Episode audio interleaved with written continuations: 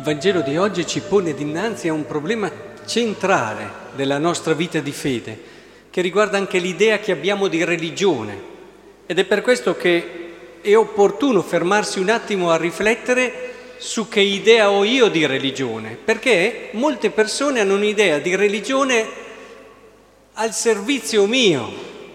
Io ho una serie di desideri, di bisogni più superficiali, periferici nella mia vita e immagino una persona che abbia l'idea di voler, che per lei felicità significhi tranquillità, non avere difficoltà di salute, avere l'opportunità di togliersi qualche voglia, eh, qualche piacere, alla fine insomma andare più o meno d'accordo con tutti, nel senso di non avere delle tensioni forti. Per molti felicità è questa, ma vi rendete conto di quanto hanno ridotto la loro vita? La si riduce come una forma di difesa. Tante persone, piuttosto di affrontare quello che può essere il mare mosso del largo, preferiscono stare nel porto tranquillo, diceva Nietzsche. E in quel porto tranquillo dove però si perdono il tutto, il bello della vita. È vero, sono lì, dondolano un po', fanno qualche esperienza, ma tutto finisce lì e la religione diventa utile perché mi permette in questo contesto di avere qualche sicurezza in più. Ecco che qui Gesù capovolge la logica.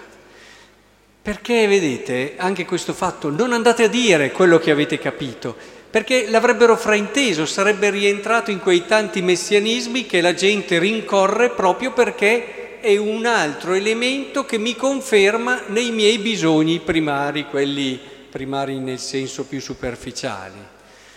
E ora credo che sia decisivo invece capire come Gesù ci vuole portare a comprendere che la religione è un evento, nasce da un evento, da un accadere di qualcosa, da un incontro, un incontro che cambia la mia vita, mi conquista, mi seduce, mi apre orizzonti nuovi. È come se in quel porto là si aprisse una porta e ti dice hai la possibilità di hai chi ti dice che oltre questo porto c'è tantissimo.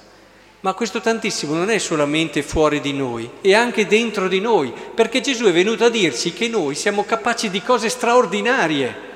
Se voi non ci credete, sbagliate voi, eh? Non ha sbagliato Gesù. Se voi non credete che nel vostro cuore ci sia la capacità di amare fino a dare la vita, se non, se non ci sia la capacità di vivere una vita alla grande, sbagliate voi. Non sbaglia Gesù che dice che voi l'avete. Quindi il problema è quello di lasciare che questo evento entri nella nostra vita, ci conquisti e ci invogli ad uscire dal porto, cioè, dice qui, mi segua. Iniziare a seguire Cristo vuol dire iniziare quell'avventura straordinaria che ci porta a riscoprire il mondo in un modo totalmente diverso, delle risorse che mai avrebbe immaginato e dall'altra parte ci porta a riscoprire quell'universo e quel mondo che siamo noi in un modo totalmente nuovo. Perché dentro di noi, noi abbiamo anche quelli orgogliosi che pensano di essere i migliori del mondo, alla fine conoscono solo una piccola parte di sé e diventano a volte anche un po' pesanti perché girano sempre intorno a quelle poche cose che hanno bisogno di far vedere a tutti, che bisogna che tutti riconoscano e così via. Il problema è che abbiamo un mondo molto più grande. L'umile, paradossalmente, si conosce talmente nella sua ricchezza e bellezza che non ne ha bisogno di farlo vedere a tutti, anzi, anzi, vive con semplicità quello che considera un dono. Ora, se qui Gesù dice chi vuol salvare la propria vita la perderà, ma chi perderà la propria vita per causa mia la salverà, vuole farci capire che quella logica di vita tranquilla, di chi pensa di salvare la sua vita, basta che non arrivino malattie, problemi, difficoltà e che poi va in crisi, perché quando arrivano dice Dio dove sei e comincia a litigare con Dio, a non capire più, ma è l'impostazione di fondo che è sbagliata. Dio non ti ha mai promesso una vita tranquilla senza problemi, difficoltà o malattie. Dio ti ha detto, se ti fidi, se mi segui, vivrai una vita completa, piena. che saprà affrontare, dare significato, dare senso a tutto quello che incontrerai. Fidati, questa è la religione. La religione animata dal vento della fede esce dal porto, esce dal porto e entra, entra nella storia, nella, nel nostro paese, incontra, cerca, va a cercare. Mi risuonano nelle orecchie le parole di Papa Francesco una chiesa che non è malata è proprio una chiesa così, ma io direi anche un cristiano che non ha una religiosità malata è così.